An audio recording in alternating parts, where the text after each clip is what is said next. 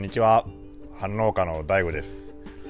えー、今日はですね10月の7日の水曜日です。今日も農業のことについて話していきたいと思いますがえーと、この音声配信はですねあのポッドキャストでも配信してるんですけどあのスタンド FM っていうあの、まあ、プラットフォームがあってですね、えー、そっちでも配信してまして、えー、そのスタンド FM で、えーとまあ、ダイレクトメールみたいなねこう、まあ、そういうメッセージをいただける機能があるんですけどそれで、えーとね、質問をですねありがたいですね 質問いただけましたのであの僕は喜んでね僕の知ってることの範囲で、えー、お答えさせていただこうと思います。で、そのレターの内容はですね、えー、はじめまして、転職して農業の世界に飛び込もうか迷っております。農業の世界の給料面が不安で悩んでおります。っていう内容だったんですけど、そう、あの給料面っていうふうにね、まあ、るので、おそらく、えっ、ー、と、まあ、農業法人なんかで、えー、まあ、雇われてその、まあ、そこで働くっていうことを想定しているのかなと思いまして、えー、まあ、まずねそっちの面で話していきたいと思います。えー、そうですねあのこれはですねあのかなり地域差はあると思います。で地域差はあるんですけどまあ、僕が感じてるところではまずねその求人っていうのは結構あるんですよ。やっぱりこう地方のねその、まあ、農村とかそういうところはですね、まあ、若い人がそもそも少ないっていうのもあるし、まあ、農業にね、あのー、まあ、しようっていう人がそもそも少ないんで、えっと、この質問された方がいくつかちょっとわからないんですけど、まあ、ある程度多分ねこういうスタンド FM とかを使われてるんでおそらくね、まあ、そんなにそのうん、なんていうかな、まあ、高齢というかもう50代とか60代とかではないと思うのでおそらく20代30代、まあ、40代ぐらいまでだと思うんで、えー、そのぐらいの、ね、年齢あったらね、まあ、はっきり言って多分引く手あまったに求人はあるんじゃないかなっていうふうには思います。うん、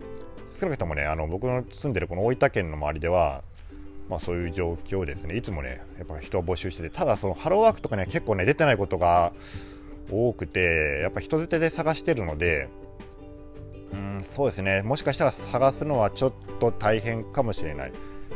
でまずねその給料なんですけどね、うん、やっぱこの大分県佐伯市の場合は基本的にはやっぱ安いですね、えー、まあ、具体的にいくらぐらいかっていうと多分ねその15万から20万ぐらい、うん、ざっくりそんぐらいだと思います。でこれを聞くと嘘やろって思うかもしれない。そのもしもしね、えー、そうですね都市部に住んでる方やったら、まあ、そんなバカなって思うかもしれないですけどまあでもそんなもんなんですよね。この辺だと、まあ、どうしてもね九州はうん基本給がやっぱり安いですね。特に九州というか大分とかこの辺ですね宮崎。あたりはですねなんで普通のその一般職の例えば製造業とか、えー、そういうところの工場の求人とかでもですねやっぱ20万前後っていうところが多いんじゃないかなと思いますね、正社員だとですね。でアルバイトの場合だとやっぱり今まずでも1000円ぐらいかな。あ多分ねもうちょっと熊本とかその福岡の辺りまで行ったら1200円とか1500円とかもあるっていう話は聞きます。でもこの辺だと大分の南部あたりだとまあ1000円ぐらいかなアルバイトだとそんなもんやと思いますね、うん、でえっとまあ気をつけないといけないのがえっとね農業はですねあの残業手当っていうのが出ないです。出ないんですよ。通ねあの残業手当っていうのは、えー、普通の、まあ、基本給基本給、まあ、その給料の、えー、何パーセントなのかちょっと詳しくないから分からんけど多分30%とかそれぐらい出ますよね。残業代が。それが、えー、ありません、えー、なくてもいいっていうのは法律で、えー、例外として決まっています。なんでそういうのがないあとその残業の時間えー、週何,、えー、何十時間ってありますよね、あのー、上限が普通は。それがありません。なんでもう100時間でも200時間でも OK です、農業の場合はね。なので、まあ、なぜかというとその季節労働の側面が多いので、あのいつもねその9時5時とかでやっぱ作業できないですよね当然ながらだからまああの例えばいちごみたいなあの春めちゃめちゃ忙しいやつだと、まあ、まあ、春はどうしてもね長くなっちゃったりしますよね。でそうなってくるとでもその長くなるけどその残業代とかその残業時間の制限とかはないので、まあ、その辺は、えー、考慮した方がいいかと思います。で、えーと、ここからですねまあその気をつけないまあ僕はちょっとあのえー、まあ、知っておいた方がいいんじゃないかなっていうポイントを話します。でさっきあの、まあ、農業法人のねその就職について話したんですけど、まあ、やっぱりねそのいつかは独立っていうのをやっぱ考えた方がいいと思います。うん、やっぱりさっき言ったように農業法人っていうのはねあの基本的にあんまり条件が良くないと思いますね。でなぜかというと農業っていうのはやっぱみんなねいつかはね独立しようと思って入るんですよ。まあ、みんなじゃないですけどねそのほとんど多分8割9割ぐらいの人はやっぱ自分でその経営したいと思って入ってくる人が多いしで法人雇う方の法人の方もやっぱそういうのを前提として、えー、まあ、研修っていうようなね、あのー、まあ、認識で雇ってるところがね多いんですよね。だからその、まあ、そういう条件面、まあ、給料とかが、まあ、安いっていうのもあるんじゃないかなと思います。ただその大きい法人になるとそうじゃなくて本当にその自分とこの、えー、責任者とか、まあ、もうもっと言えばね取締役ぐらいになってほしいとかって思ってるとかも結構あるのでもしねその、まあ、20代とか30代で入りたいって思うんであればそういう大きい農業法人のあのそ取締役とかねその経営者ぐらいを一緒に経営するぐらいのその気持ちで入るんであればまたそれはそれでいいかと思いますね。うん、そうじゃなかったらやっぱりね、あのもういつか独立っていうのを考えた方がやっぱその金銭面でもやっぱいいと思うんですよね。うんまあそのずっと独り身でその一生暮らすっていうんであればまた別ですけど、まあ、やっぱ家族がいるとか、まあ、いつか家族を持ちたいとか、えー、そういうふうに思ってるんだったらねやっぱり、ね、そのそういう雇われじゃちょっと難しいかと思いますね。やっぱそのそこのさ地域のえー、推奨してる作物なんかねその収益がいいような鳴り物とか、まあ、まあ米麦米麦とかでもいいですけどそういうのをね自分でやっぱやる方を考えた方が、まあ、僕はおすすめします。でもう一つがねそのどこで始めるかっていうことをね重視して選んだらいいと思います。もう何を作るかっていうよりかはどこで始めるかっていうことですねどの都道府県どの地域で始めるかやっぱね作物先に行っちゃうかもしれないですけどあの考えた頃は例えばねそのよくみんなねあの新規の人は有機農業とかをやりたいって希望する人が多いんですけどあのまあそういうなんか例えばトマトをやりたいとかいちごやりたいとかっていうふうなこともね考えるかもしれないですけど、まあ、その地域地域で推奨してる作物って結構違うんですよね。例えば有機農業やりたいんだったら宮崎とかの方がいいしえー、そうですね、まあ、九州であれば、まあ、トマトやったら熊本とか、まあ、そういう感じですね。福岡だったらいちごとか、あのー、そういうふうにやっぱ地域で推奨してる作物やる方が僕はおすすめします。で推奨してない地域だとやっぱりいろいろね問題があるんですよ。あ例えばそのあまあ、助成金とかの関係もそうだしその技術があサポート体制がしっかりしてなかったりとか まあどうしても自分の今住んでるところでやりたいっていうんであればあまあ、できればねそこの地域で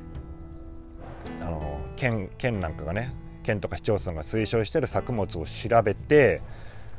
まあ、まずはねそれでやってみるでしかもその、まあ、忠実にね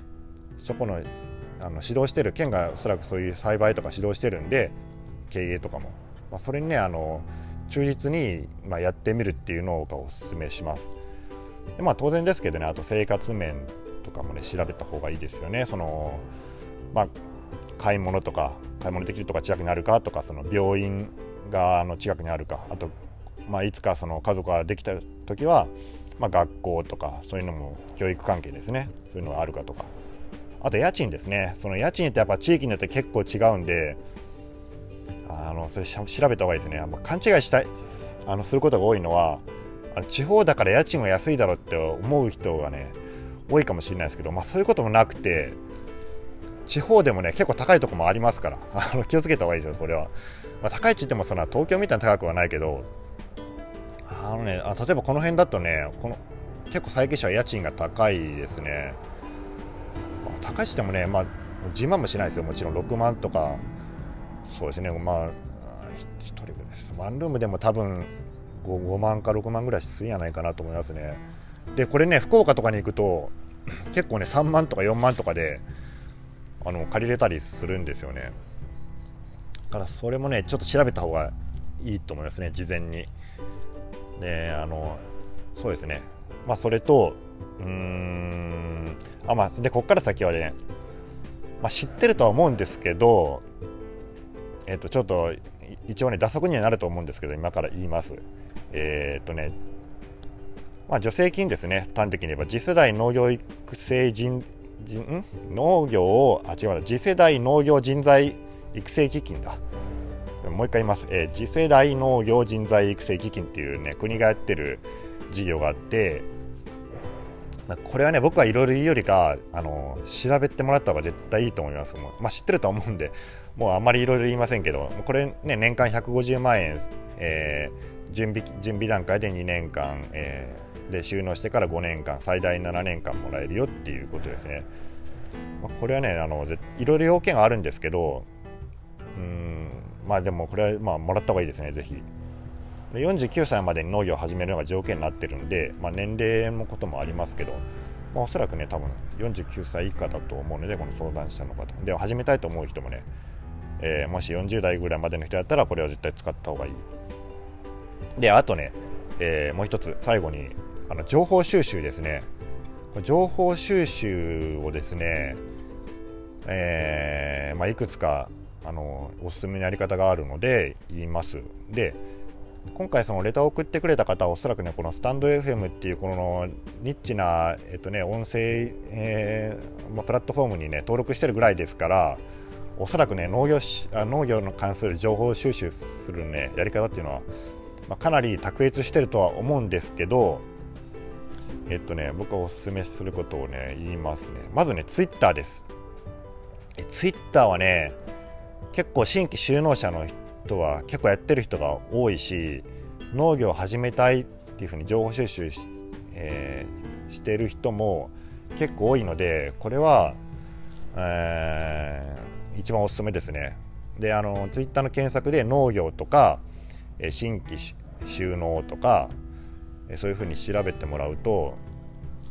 そういう今農業始めたばっかりの人とかあと、まあ、長年やってる人とかの生の声も聞けるし何だったらリプライとかダイレクトメッセージなんかであの質問なんかもねバンバン送ったら結構ねみんなねあのー、もう本当何でも答えてくれます。まあさすがにねお金のこととかもしかしたら答えてくれないかもしれないけど、まあ、大概のことは答えてくれるんでしかも喜んで答えてくれるからこれは絶対活用した方がいいですね。あのどんどん切り込んでいって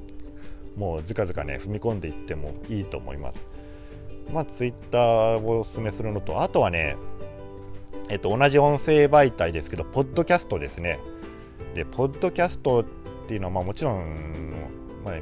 知らない人もね結構多いかもしれないけど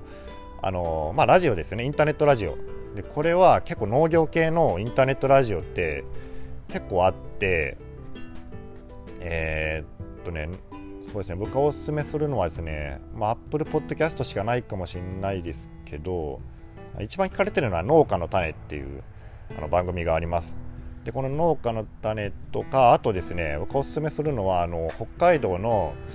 あのジョンさんっていう人がねいくつか番組を過去にやってたのと今やってるのがありましてこのジョンさんもねえー、なんか別のその確か何かの営業か何かをやっててエンジニアだったかな？ちょっと忘れた。まあその東京で仕事をしてて今北海道に帰って、えー、まあ、そういう農業してるっていう人なんで、まあ、あのいくつかね参考になるところもあるかもしれないからあの聞いてみたらいいかなと思います。えっ、ー、とね、バカ農業っていう番組はもう終わったんですけど、えー、昔やってて、それとかですね、まあ、今はね、ノーコロ、ノーコロじゃないや、エイサブだ、エイノートサブカルっていう、まあ、これはちょっとあの、新規の人には参考にならないかもしれないですけどでもまあ面白いんで、えー、時間があったらねこの音声ラジオインターネットラジオなんかを聞く習慣があるんであれば、まあ、聞いてもらったら参考になるんじゃないかなと思います。あともう一つはあのー、まあ、YouTube ですね。YouTube はねあんまりその、まあ、農業番組農業の人いっぱいいるんですけど、まあ、新規収納についての情報を集めるにはあんまりないかもしれない。あのー、そういうねコンサルみたいな人をやってるね、えー、チャンネルもあって、まあ、そういうのもね聞いてみるのもいいかなと思いますね。あとねそのこのスタンド FM でもえーと、配信されてるんですけどこのトマ太郎さんっていう人がですねトマ太郎さんっていうチャンネルになるのかな？えっとねそれ YouTube でそういう風に検索してもらうと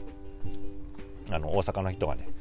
えー、結構いろいろ親切に説明してくれる動画のチャンネルが出てくるのでその方にあの、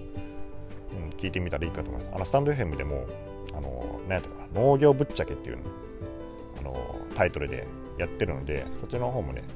まあ多分スタンド FM の方は知ってるかもしれないですけどねまあ聞いてみたらいいかと思います。はい以上です。ちょっとね 長くなっちゃいましたけどあまあ何か参考になればうん嬉しいかなと思います。でもしねこれそうそうじゃないんだよ。あの俺が聞きたかったのはそうじゃねえんだっていう時はまたちょっとなんかちょっと苦情のあのコメントでもレターでも何でもいいで送っていただけたらと思います。はい以上です。それでは皆さんごきげんよう。